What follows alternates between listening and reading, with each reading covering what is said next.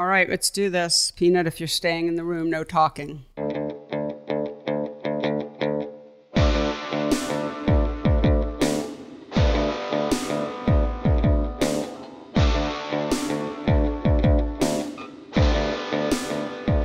Hello, and welcome to the Photo Work Podcast, the talky and touchy feely version of my book, Photo Work 40 Photographers on Process and Practice.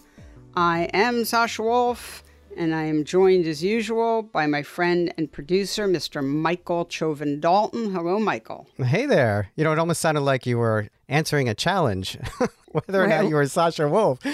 Oh, yeah, because I was like, I am Sasha Wolf. Do you remember that old show? What the heck was it called? Remember, like, you had to guess who the real. Oh, yes, yes. I am so and so. I Right. am so and so. Yeah. Get um What was that? Oh, that, was that? show was. I loved that show. Bring it back. I, I imagine we just watched it in in uh, syndication, right? I don't. Yeah, I don't. I don't know. We were so young, but I just remember that moment where didn't they say like, "Will the real so and so stand Yes, up?" Oh my god, that was so good. Yeah, that show should come back. Somebody Yeah. needs to reboot that. Whatever it's called. That's right. Let us know what that was called. yeah, please. Uh, somebody help us out. Um, anyway, well, I am Sasha Wolf. I'm pretty sure. Um, and uh, yeah, um, how are you? I'm doing all right. You know, um, not much to report from our, our last show, which is good. As uh, yeah, just you know, keeping it going. Okay, status quo. yes. That's all right. Nothing wrong with a little status quo. mm-hmm. I was upstate. I'm back, but we had a little bit of a challenge upstate because last winter the snow was so deep that I had to. I created like this. I don't know if I said this on the podcast last year, but I created like a a highway road system for Peanut in the mm. woods. Like I I spent days with this huge shovel, wide shovel, digging out these like roadways and pathways so Peanut Yes. could run all through the woods because otherwise she just the snow is too deep and she'd have to just walk you know behind me like in my footsteps. We did do some of that until i made her this highway system. But but this year it wasn't that deep but it had this like ice crust on top. So she was constantly sort of getting punked like she would go out and she'd be like walk walk walk fall and Yes. it would break and she would fall through and she would sort of look around like who's doing this to me Yes. you know Why little are bit you of a doing, challenge. Or, or Yeah. is it why are you doing this to right yeah what's happening Right. uh, anyway that was definitely a different kind of challenge but uh, it was beautiful nonetheless Mm-hmm.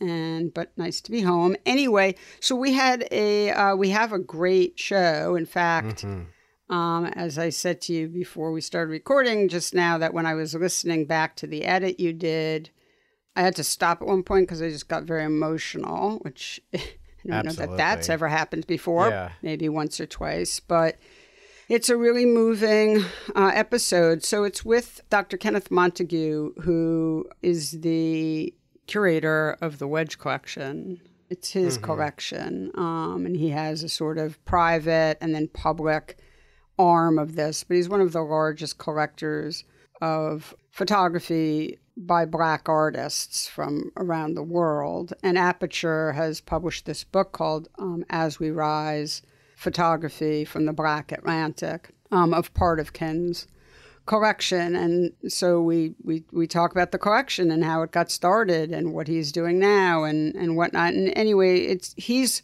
extremely charismatic. He's a great Oh, yeah. storyteller. So he's really fun to talk to and um, Yeah, like those guests. Um, anyway, uh, if you don't mind indulging me for a second, I wanted to just read off a few notes here for folks.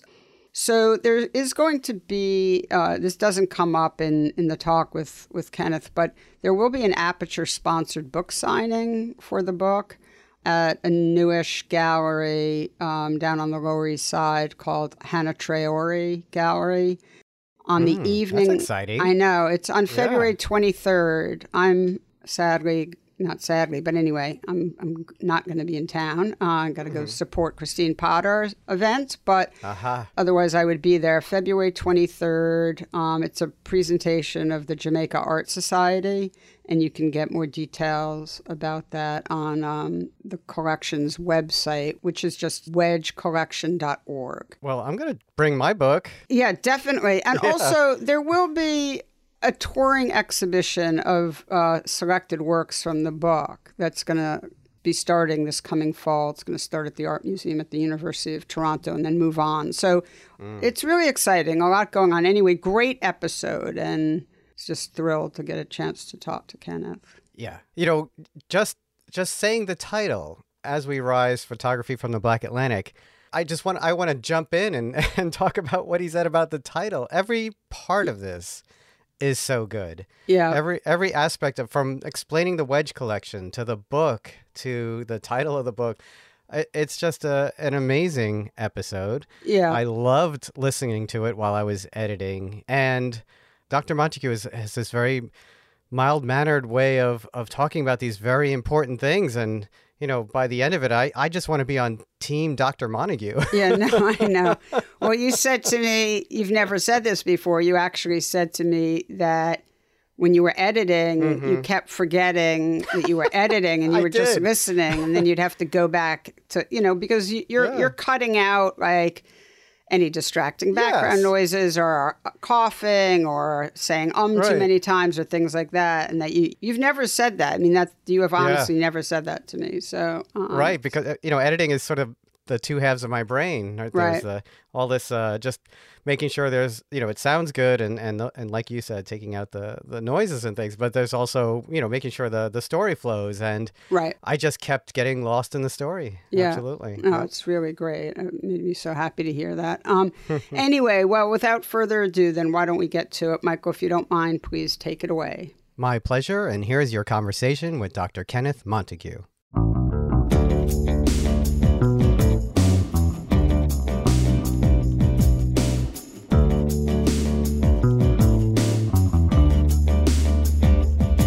Dr. Kenneth Montague. Kenneth, welcome to the Photo Work Podcast. Thanks so much for doing this with me today.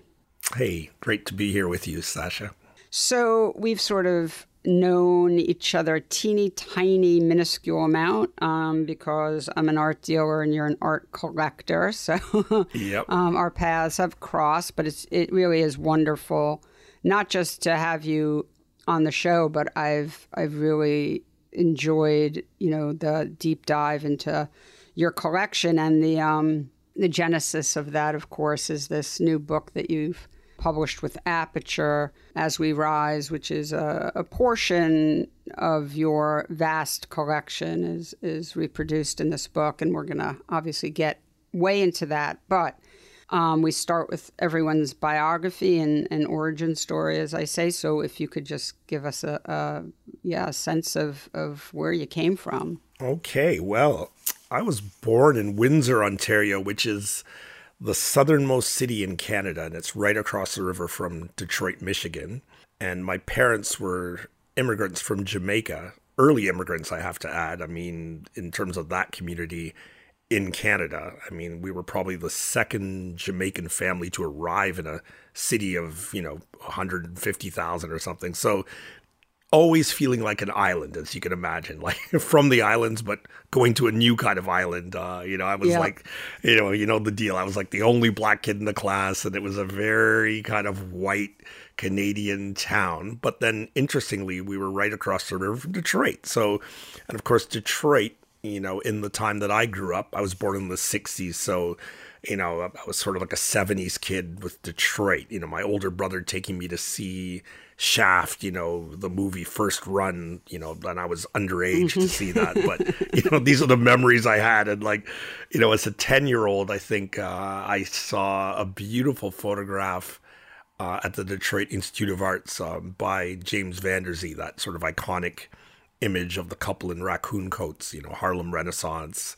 It's like 1930s. They've got the great kind of uh, sophisticated sort of vibe happening with the fur coats and the Cadillac with the white wall tires and the Harlem brownstone in the background. And I just had not seen images like that of uh, you know the black community, certainly of African Americans, because you know I was growing up growing up in an era where it was like you know TV shows like uh, What's Happening Gang or Good Times, and and they were funny shows, but you know I think our family kind of laughed at those shows rather than with those shows. We were like, this is not our experience you know, being yep. black in North America here, you know, and uh, pretty middle class sort of uh, upbringing. Uh, and I and I think seeing that image, it was very aspirational for me. I was like, you mm-hmm. know, this is who I want to be. I, I never quite got that sophisticated with, uh, you know, the dress and the, you know, the, the the brownstone and everything. But I certainly knew, hey, this is a new way forward. There are other ways of being black uh, in America, certainly. And I, I kind of took that image and wanted to really have a longer conversation with it than seeing it on the walls of a gallery. It was like a starting point for me to sort of start looking at encyclopedias back then and magazines like Ebony and you know and and uh, Jet and Essence and sort of started thinking more broadly about Black American culture and it was really through the lens of art. Like I was very lucky to have uh, parents who were not only taking us to you know ball games, see the Tigers play at you know Tiger Stadium in Detroit, or to so we were going to baseball games and we were going to music concerts and we were going to the Detroit Public Library and the Historical Society and the Detroit Institute of Arts, where I also got blown away by that Diego Rivera mural, which you can imagine as a little kid is just like mm-hmm. looking at you know heaven itself. So I I had a really great kind of entree, you know, into the whole art thing. Both parents were, you know, I wouldn't say they were academics, but my mom had gone to New York University and and studied home economics, which you know was for women only, and then became a nutritionist. And my dad was a teacher who went to University of Toronto and then couldn't get a job as a black teacher in Toronto, and then went to Little Windsor, and uh, you know, kind of had this you know, they had uh, incredible uh, Canadian sort of story. Their experience is probably mirrored by so many other immigrants. It's like you really have to kind of put your head down, deal with the microaggressions, deal with the flat out racism, and kind of have your eyes on the prize. So, you know, interestingly, uh, the title of that new book featuring works from my collection from Aperture is As We Rise, which is really a phrase that my my late father would say all the time. It's like lifting as we rise. As we do well, we have to kind of pull up others in our own community. And I think Aperture mm-hmm. sort of saw the parallel with you know what I've been doing with my collecting activities. So so that's a little bit of a background, and I guess I should probably add that I became a dentist, like a good immigrant son. It was like the choices were doctor, dentist, or lawyer. and uh, sure enough, uh, my brother didn't become a doctor, but my sister is a lawyer. She's a judge, actually. So there it is. But um, I think if you, you know, follow your heart, you know, you kind of end up where you're gonna be. And I, you know, I might have been an artist, I might have been a curator. I had a great love for it, but in my life, becoming a dentist, it gave me the the means uh, and the access to to actually start having longer relationships with artwork than seeing it in magazines and in galleries. So I started collecting probably around the time that I that I graduated. By the early 90s when I started my dental practice, I was regularly going to to galleries and if I had a dental convention at the Javits Center in New York, I'd make sure to you know go down to Soho at the time and see see works in galleries and and uh, it became a kind of a lifestyle, you know. I mean, it, it. I really wonder. Do you think you would have gone to if things were different? You would have gone to art school. It's a tough one. I also loved and still love music and studied music uh, at Little University of Windsor before I got into University of Toronto's dental school. It was actually my undergrad, and I, in the same week I got into dental school, uh, the band that was playing in, a little reggae punk band called Contradance, we, you know, we had our little single called Black Preppies, and that was on the radio locally. And, you know, we got a record contract the same week I get into dental school. And I also got into a school of music at McGill School in Montreal. So it was sort of like, you know, music really seemed to be the destiny. But then again, I think the predictable, safe route for the immigrant son was like be a doctor. So I ended up, you know, doing dental school, and I think it was a tough, you know, kind of tough uh, go because my sensibility was so different than my classmates. But then it's become, yeah, you know, a pretty wonderful thing in downtown Toronto. We have this dental practice where you know, I see all kinds of uh, entertainment people, musicians, artists. Mm-hmm. You know, I'm the go-to dentist for right. that community. So you know, it's a fun job for me, and and I get to sort of hang out with like-minded people, and there's a creative, you know, kind of component to it as well. So it's kind of worked out, but it was a long process of, you know, self-actualization, as they call it. Well, as someone who played has played music their whole life, I do have to just ask you what instrument you played. uh, at school, I was playing trombone, and I loved jazz trombone, and I played a little bit of you know kind of those horn charts, those reggae horn charts, in a little ska band when I was at university. But the the kind of reggae punk band that we ended up forming Contradence, I was the singer, songwriter, guitarist, and so you know, I still play guitar wow. and bass, and you know, it was a fun, it was a fun time, I have to say. You're you're you're an artist. I mean, it's just it's just called. All my friends are artists. I don't know too many dentist you're, friends. You're an yeah, artist. You're an artist. I just yeah, that's it. Yeah, well. That's it. Well, you'll appreciate. I went to uh, my first uh, risking of COVID was I went to see David Byrne, American Utopia last night. So uh, if I get COVID, I'm just going to say it was worth it. Um, oh, it's so great! So, yeah, actually, we saw it at the you know in Toronto here at, at TIFF, the Toronto International Film Festival. It opened the festival last year, and it was, of course, because of social distancing. It was like a drive-in thing outdoors, which was also really fun to to kind of watch you know David Byrne's you know entourage at the drive-in. It was cool. It was yeah. It was, I'm sure that was amazing. yeah, all praises to Spike Lee who who uh, directed that one. It's a really good movie actually. Yeah, I love those music movies that at some point they're so well done. At some point you forget you're at a movie and you start like so clapping as if you're at a live show. Yeah. so you start collecting, and are you collecting? I think our, you know, as I said to you before we started recording, I haven't had a collector on the podcast yet. And so I really want to sort of drill down a bit on what makes a collector and and and and how these things start and how they evolve. So are you collecting with anyone's guidance? Are you just going with what you like or love? Are you are you thinking of a bigger picture? It's going to be a collection of black photographers. Are you like where when you start? What are you thinking about? Wow, great question. Well, I guess it.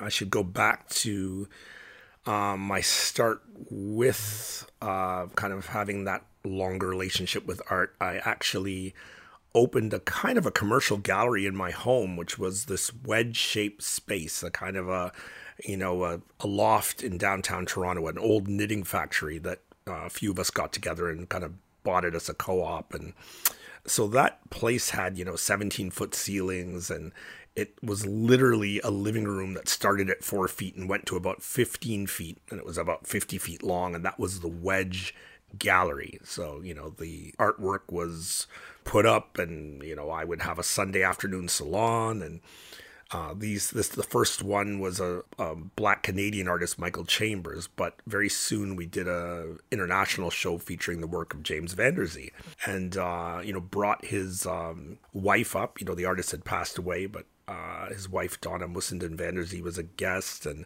we had about 300 people come through my living room basically on a Sunday afternoon, and I thought, gosh, you know, we've sold eight of ten works, and like I've got a commercial gallery and I'm a dentist. So it was this thing that right. you know, kind of you know, careful what you wish for, you know.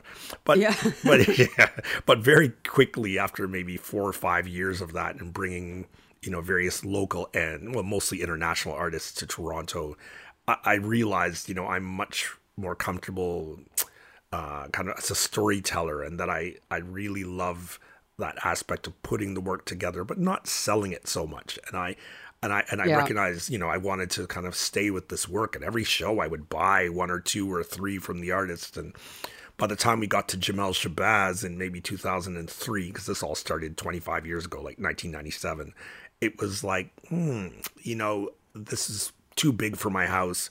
We moved it to a local gallery, so it became this nomadic concept from the start, this wedge gallery, and and we had 800 people and it was this big media event. This is when jamel kind of had that book with powerhouse um, back mm-hmm. in the mm-hmm. days. And it was just a moment for him. And we were the first canadian gallery to show his work. And you know it was it was obvious to me that you know i would rather kind of do curatorial work uh, or at least organize my own collection you know to be shown and it kind of uh, was Thelma Golden uh, from the Studio Museum, who's become a good friend over the years. I think around that time, maybe around year 2000, she introduced me at a Studio Museum opening to uh, a collector in New York as you know, one of Canada's great collectors of black artists. And I thought, gosh, I'm a collector. Like I hadn't even really thought of myself like mm-hmm. that. And uh, you know, she took me aside after that and said, you know, Ken, with your art project Wedge, you've been bringing the global local to Toronto. You should start,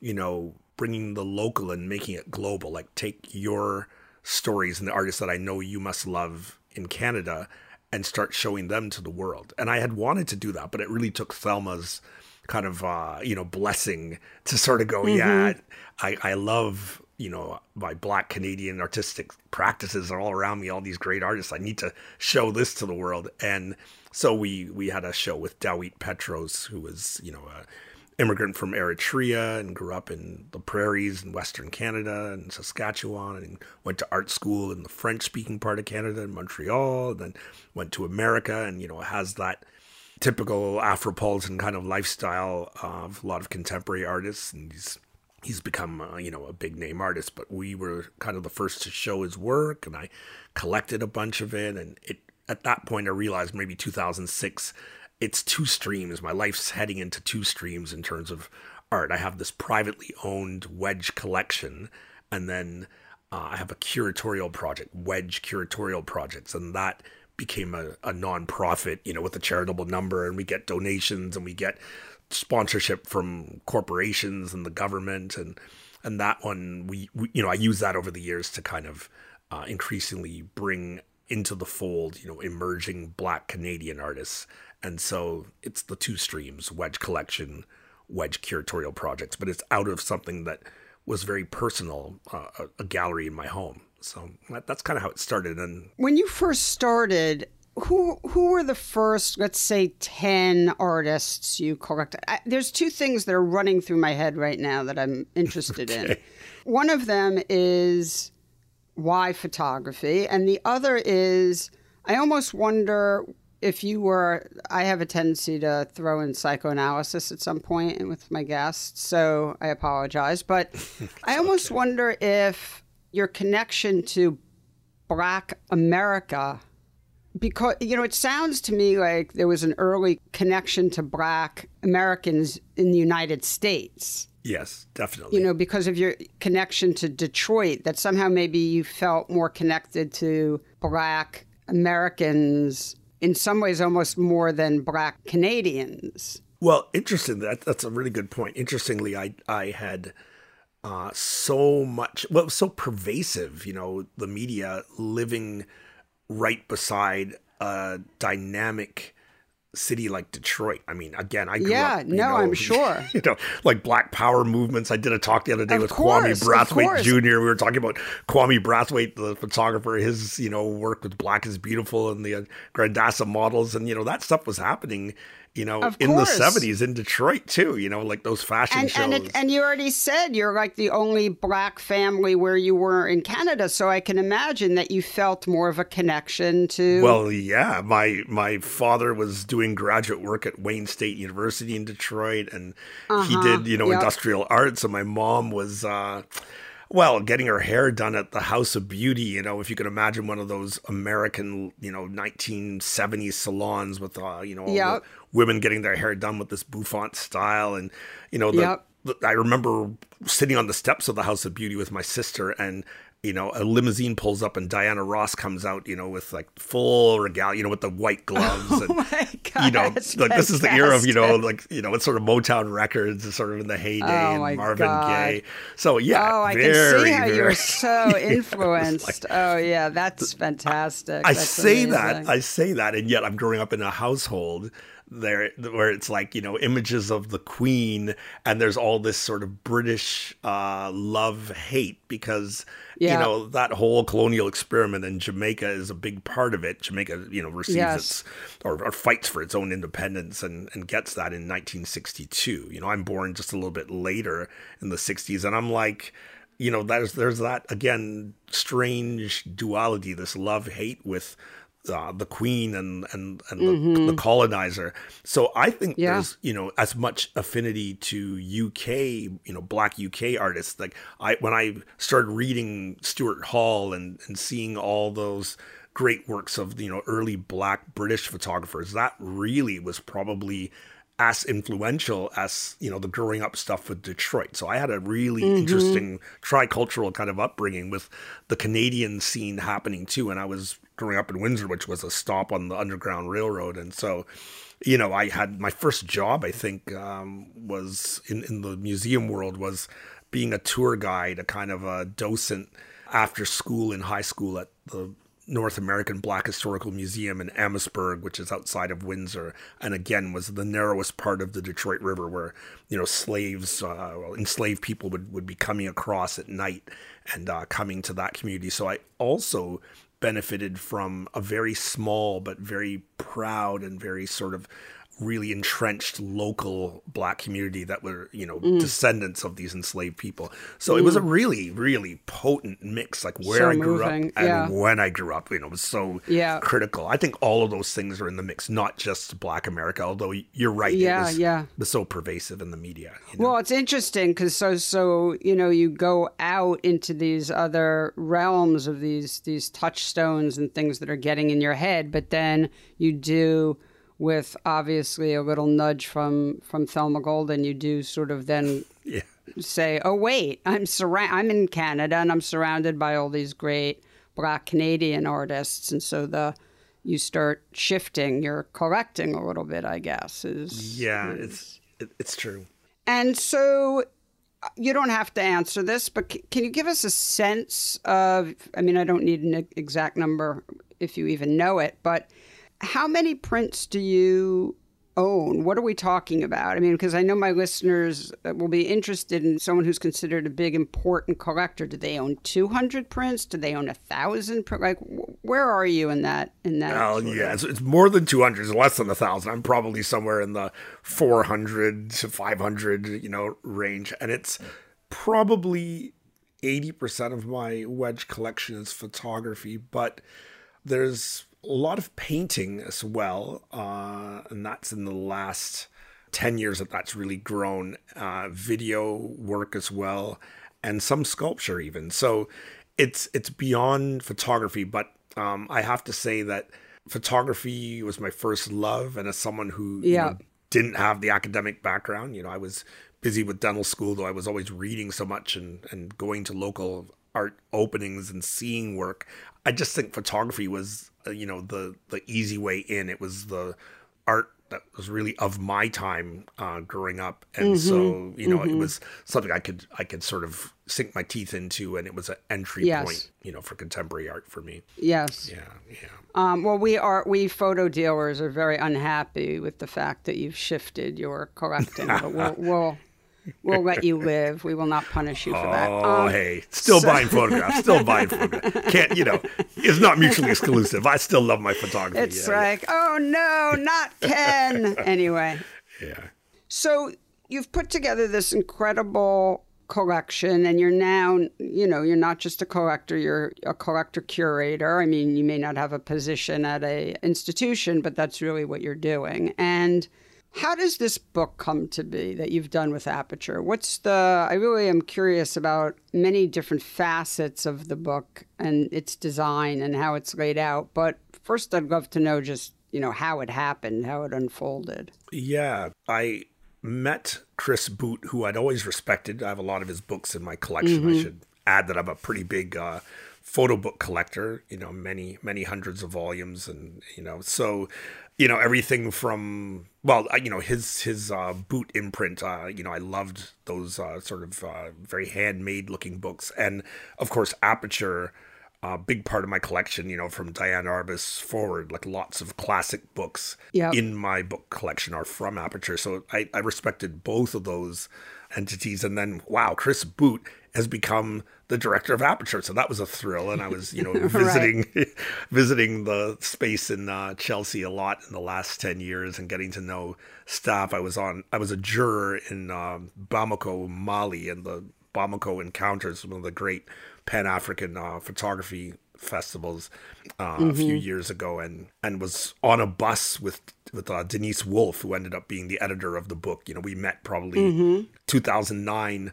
You know, in Bamako, and you know, I can imagine. Well, you can imagine the scene of you know, having drinks in the blah blah club, you know, after just visiting Malik Sidibe's studio, and I'm sitting there between Denise Wolf on one side and you know Martin Parr on the other side, and we're all kind of exchanging stories about photography from wherever we're mm-hmm. from and How what we're fun. seeing. It's pretty great. Yep. So you know, I was Yep. establishing these relationships with people at Aperture and Kelly McLaughlin and others that you know had been I'd mm-hmm. been buying work from them. And then Chris Boot asked me to show my collection at home, works that were, you know, are on the display in my house during the Art Toronto Fair maybe four years ago. And he was bringing his patrons and and board from uh, Aperture from New York to Toronto. And so, you know, we had a great day, an afternoon here in my home. And I think, you know, after that, we started having a kind of a, a tighter dialogue about, hey, you know, it, it would be, you know, people are telling me, Chris, that I should really do a book about my collection. What do you think? And, you know, he would refer me to various, you know, photography book publishers. And I don't think that Aperture was really at that time so serious about it. But, you know, I have to say, over time, the relationship grew, and probably a couple of years ago, we started talking more seriously about it. And he asked me to, um, you know, send some sort of proposal. Uh, and I was very much about, you know, a very didactic thing, like the way I collect, like thinking about it, like hairstyles or music and so forth. And I had maybe these seven tropes, uh, which I kind of laugh at now because it was, again, so kind of subjective and didactic. And of course, Denise Wolff, the editor, right away, uh, she and uh, her assistant, Lana Swindle, were like, well, let's think about this in a broader way. And they kind of thought, let's look at the works in your wedge collection, these photographs through the lenses of community, identity, and power, which which really are the three strong kind of tropes that when you when you really dissect the collection.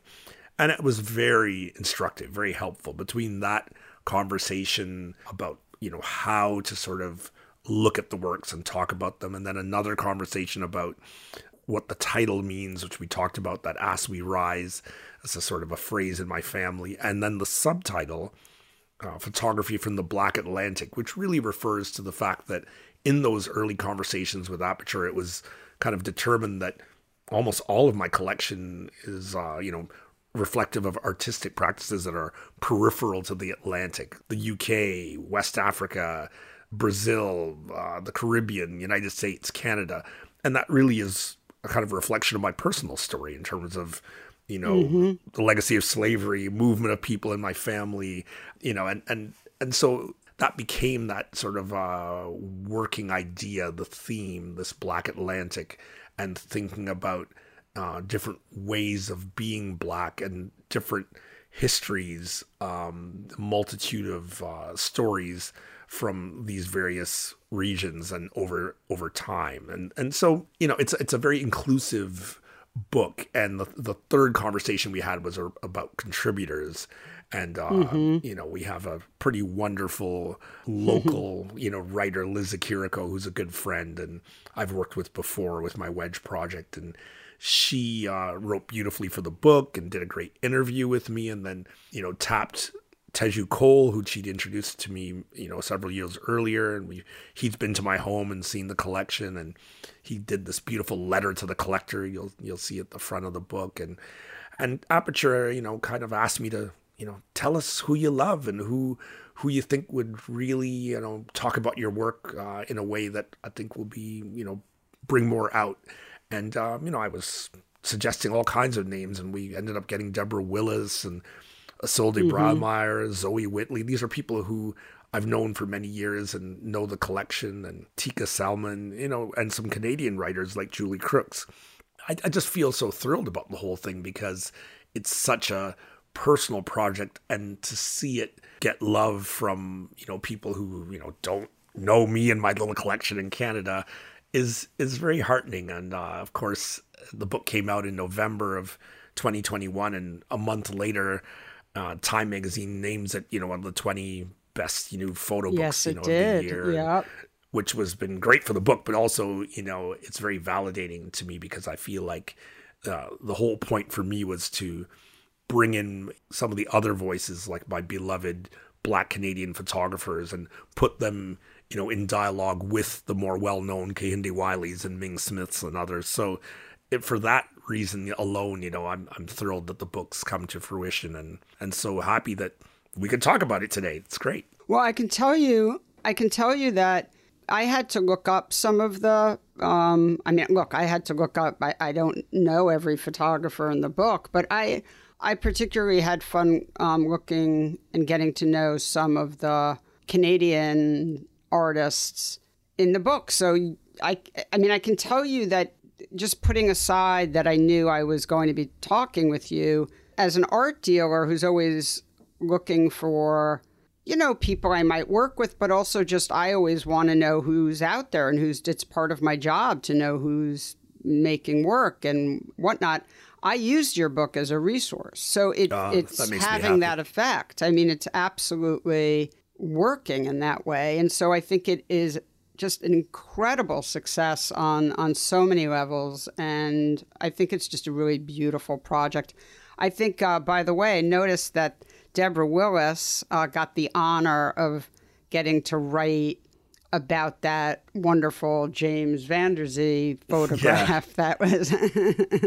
yeah, yeah. I've known Deb since about 1999, and it's uh, we brought her up to Toronto at that time uh, for that Van Der Zee show, and you know she wrote for for um, kind of a self published book called Flava that we did 10 years earlier, and it's just again it, it's very heartening for me, uh, you know, to to kind of work with people who are really the authorities in the field. And and it's it's great to sort of see a general public that gets excited about this work that you know I've kind of been championing for 25 years and not really doing it uh, you know for everyone or anyone else it was really a personal project that gained steam over the years so yeah it's pretty thrilling and something else that seems important to mention is it's not only you know, giving voice to these black artists, but also black critics and curators who are writing yes. about the work, right? Yes. So that's yes. also very, it seems to me, important component. I mean,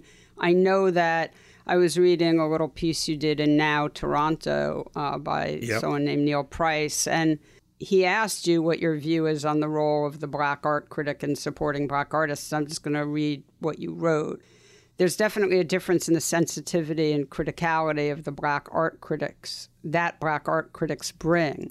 We benefited on this book by having so many black writers. As much as possible, I'm trying to work with black people who have a certain knowledge to bear. There are times when critics can completely miss the point or a cultural reference. We feel strongly about the need for more black writers. Um, so you go on a bit, but I'll just stop there. But can you talk about that a bit? Because I, I think that's something that's, you know, I'm stating the obvious, but that's really come up in the in the past number of years, particularly in the past couple of years.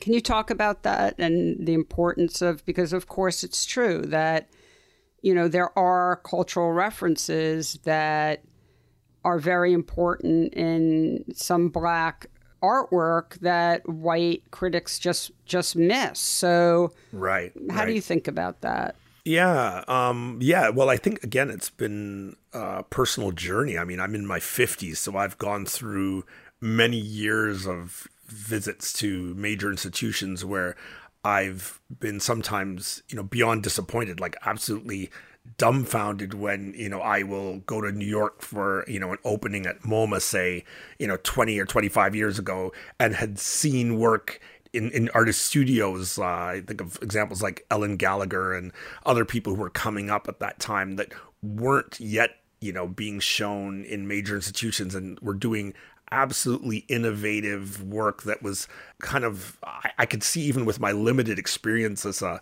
uh, an art lover that it was just on another level. And why are we not seeing these black artists in these major institutions? Why are all these kind of commercial gallery shows, you know, the big galleries, not showing these artists, uh, you know, that mm-hmm. I'd also loved that, you know, had an important history that just wasn't being told. Another a great example is Barkley Hendricks, you know, who who became a really good friend. Uh, you know, he died mm-hmm. um, in 2017, but boy, you know, we we traveled to Jamaica together. We, you know, I bought one of his great paintings uh, well before he was picked up by a major gallery, and mm-hmm. you know, like I, I was sort of like, why aren't people seeing the greatness here? and mm-hmm. and it took a long time for me to you know kind of realize that it wasn't you know, so much being missed. It just wasn't even on the radar. It was like a, a deliberate sort of, um, well, it was really, you know, at the root of it, uh, long, long history of exclusion mm-hmm. and, and kind of like maintaining a status quo where you know and this isn't just for black artists it was a long history of white male artists that sort of are mm-hmm. the ones to be given their praise and respected in the canon, and then everyone else was like in the category of other, whether you were a woman, gay, of color. Uh, you know, it, it just it just was bananas to me that there was this other history that was sort of in this other compartment and not part of the the main story.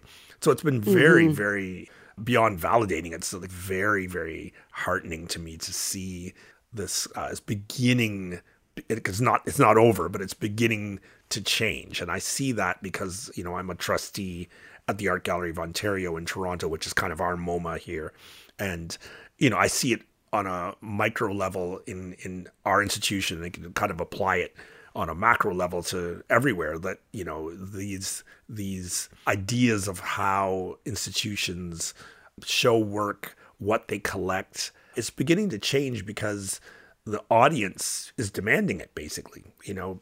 Now that communication is, is sort of unprecedented the way that we kind of disseminate information not just social media but in every way it's just like the cat's out of the bag. You cannot put the genie back in the bottle. Like you can't go back to the mm-hmm. old way of doing things. There's too much great work that needs to be seen and celebrated. And so you know, my personal mission is really around collectors. I think we need more black collectors. I've had years of years of being not only that island when I was growing up, but also the island in my life as a collector, going to international art fairs and always always being that only black collector in the room, you know, and mm-hmm.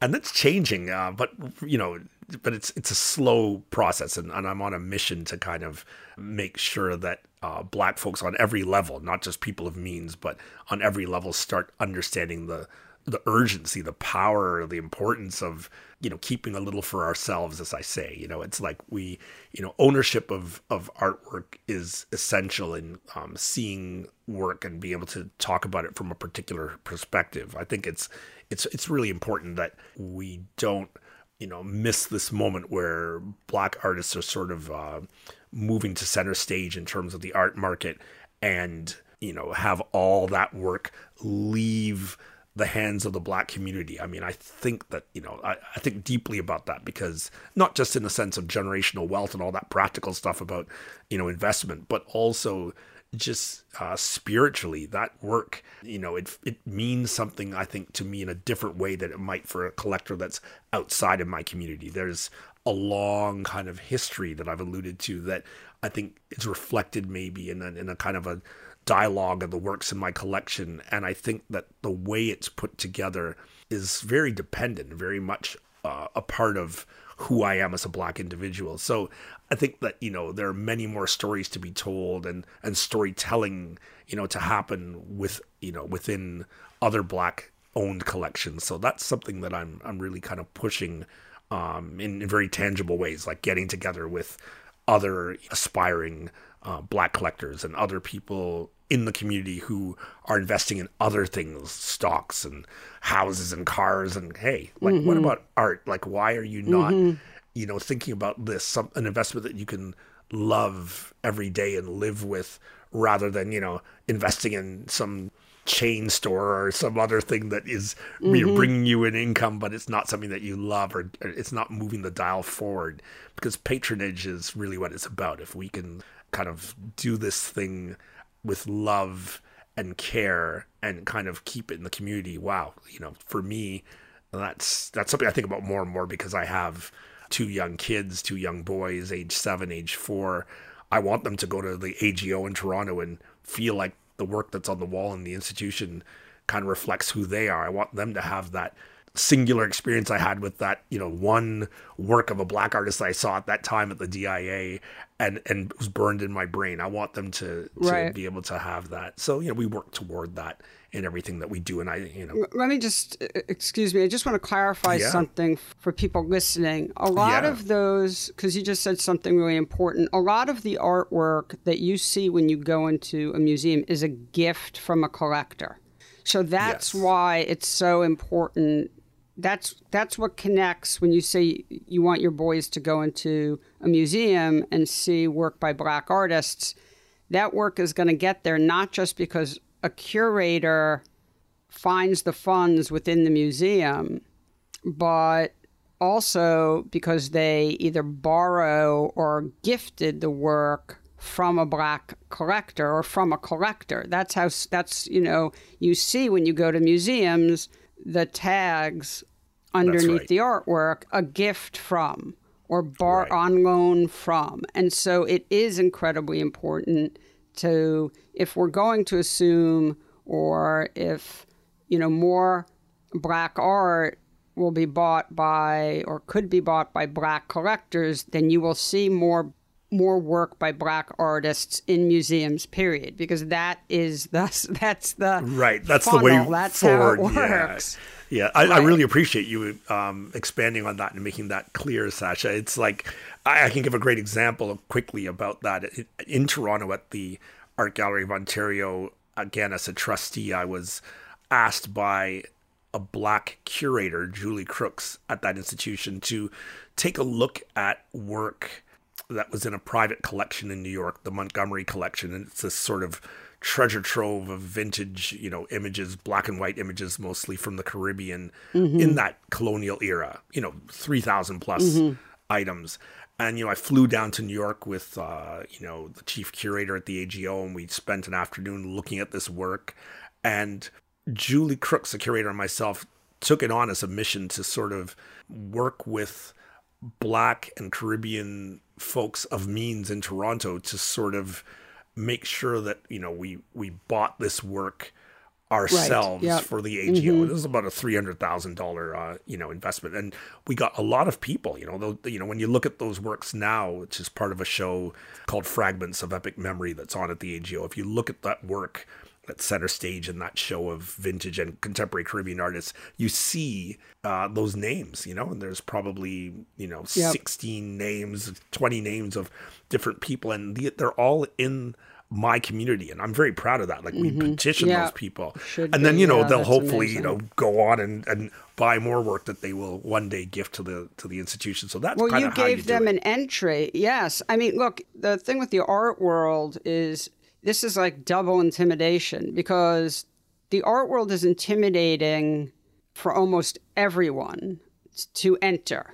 You know, Yes. so I can only imagine, or maybe I can't, but anyway, what it would be like to be the only black person at an art fair or in a room or whatever in an environment that's that is Yep. on the face of it intimidating. I mean, I can feel intimidated going into an art gallery, and I'm a I'm a gallerist. I mean, it's Yeah. it's almost designed to make you feel freaked out. I mean, it's it's it's it can be so unwelcoming, and it can be really a difficult environment, and so. I think what you're doing to try and, and sort of make the black community that, that you're connected to to be almost like their Sherpa is is so wonderful because people need that.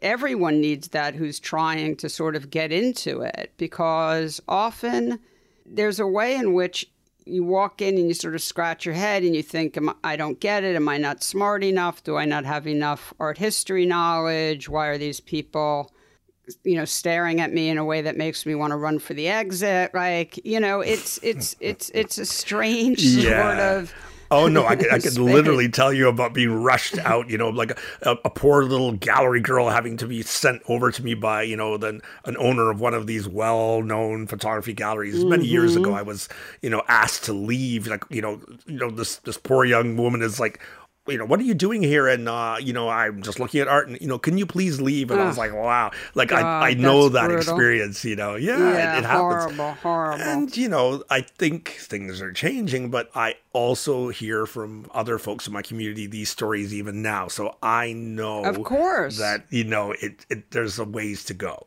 Oh, and, yeah, and, I'm, have, and I yeah, have to say, I'm, definitely. yeah, I'm not alone in this, in this, uh, kind of mission. I mean, Mark Sealy's got a great organization mm-hmm. uh, in London with you know uh, autograph, and he's been championing black artists and getting folks to sort of buy work in the community as well. And I mean, I came up with a bunch of people who I love. Uh, some of us, some of them are not with us anymore, like Okwui Enwezor and Bisi Silva and others that that you know really thought deeply about the challenges and you know the joys of our own community beginning to sort of um, let's say lead the conversation rather than mm-hmm. you know wait wait for handouts and, and i think mm-hmm. you know in, in, my role as a collector is to work on that on that end you know they were curators and they do their thing but my thing is really at this point hey what can i do as a black collector that's gonna kind of move things forward and i think it's about you know creating more black collectors yeah making people feel comfortable and you know i think once people it's very hard to fall in love with art when you're standing there feeling petrified right. so you need to feel at yeah. ease uh, comfortable to really absorb this thing that is you know, in many instances, of course, not all, some things are very, you know, conceptual and, and heavily intellectualized, but so much of the work, and I know the work that you love and collect, is extremely emotional. And you have to be yeah. able to access those emotions, and that takes a certain amount of ease. And so creating ease and a sense of belonging and being welcomed you know, is so is, is so important for everyone. You know, I mean, yeah, that's that's that's, that's well so said. Important actually, in the art yeah, world. Yeah. It's so true, so true. Well, listen, we're sort of coming to the end here. I I do think the book is just so beautiful and I urge everyone to get a copy. And the way the text is interwoven is really, really beautiful. It's not the text is not punishing as text often can be. Um, yeah. In fact, I mean, really a photo book's got to be about the pictures, you know. So you know, you it you does. have to have strong writing. But I do think you know, and, and I'm going to cut in to say that you know, I didn't mention that, you know, the, the choice that Aperture made about the designer of the book uh, and choosing a, a, woman named Jeanette Abbink, who, you know, I think she designed, designed, yeah, she did, you know, Dwell magazine and all this sort of contemporary stuff. But she also, you know, had this idea, uh, a really beautiful gesture to sort of reach out to a emerging black typographer, Trey Seals, uh, with vocal type. And he kind of created this custom font that you see, you know, with this as we rise, like the the logo mm-hmm. form. It's it's kind of based on those handwritten signs, you know, from civil rights movement, like yep. you know, the sanitation workers with those "I am a man" signs, and yep. that's that's kind of throughout the book in the chapters and and uh, in the titles, and it's just a really lovely gesture that that book designer said, "Hey, let's, let's, go with you know." no, I'm so uh, glad you're designer. mentioning that because be, when you put that together with what you were talking about earlier about some of Denise Wolff's suggestions, I think you've also given people really sort of woven into this conversation a really clear idea of what it takes to make a book and and how wonderful and important it is to be open to the suggestions of your team that is put together because these oh, people yeah. are great at what they do and you know sometimes we have an idea and and someone else comes along and says why don't you think about this and the next thing you know you're thinking oh my god of course of course they're Yeah. right. How did I not think of that? But yeah, yes. yeah. I'm super lucky because you know I have a collection manager, Maria Candelopoulos, and and another uh, assistant, uh, Emily Kronig, who've been with me, gosh, you know, uh, beyond a decade now, and they were part of that book team with Liz Ikiriko, and so our Toronto team was strong. Like they. They kind of understand that it's my baby, but they gave Yeah. great sort of uh, suggestions that you know balance the, the the stuff that was coming from Denise and Lana. So I, I feel very lucky uh, to be supported you was- by you had the a- people you had a, around uh, me. You know. It was a it was a team, good team. of superheroes. Yeah. It really was. Yeah. Well, Ken, thank you so much. Really. Oh, come on, Sasha. It was my pleasure. I enjoyed talking to you. And, you know, we, again, we have a, a great relationship around art. And I look forward to sort of, you know, connecting with you as, uh, you know, you've been a champion of many artists, uh, including some who are in the book that work that I purchased from your gallery. So, I mean, I have to give you all praises too. You, you know, you introduced me to some really great work too. So thank you. a, a joy working with you and talking with you. So uh, be well, and I look forward to the next time I'm up there, or you're down here, and maybe we can uh, we can get together. That would be wonderful. For sure. Thanks so much, Sasha. Okay, all right, Ken. Take care. Be well. Peace and love. I'll see you. Photo Work with Sasha Wolf is produced by me, Michael Chovan Dalton of Real Photo Show. The executive producer is Sasha Wolf, and our theme music is by J. Walter Hawkes. You can hear Photo Work on all your favorite podcast platforms. Please rate and review the show on Apple Podcasts, Stitcher, or Spotify, and be sure to subscribe on any one of those services or wherever you listen to podcasts.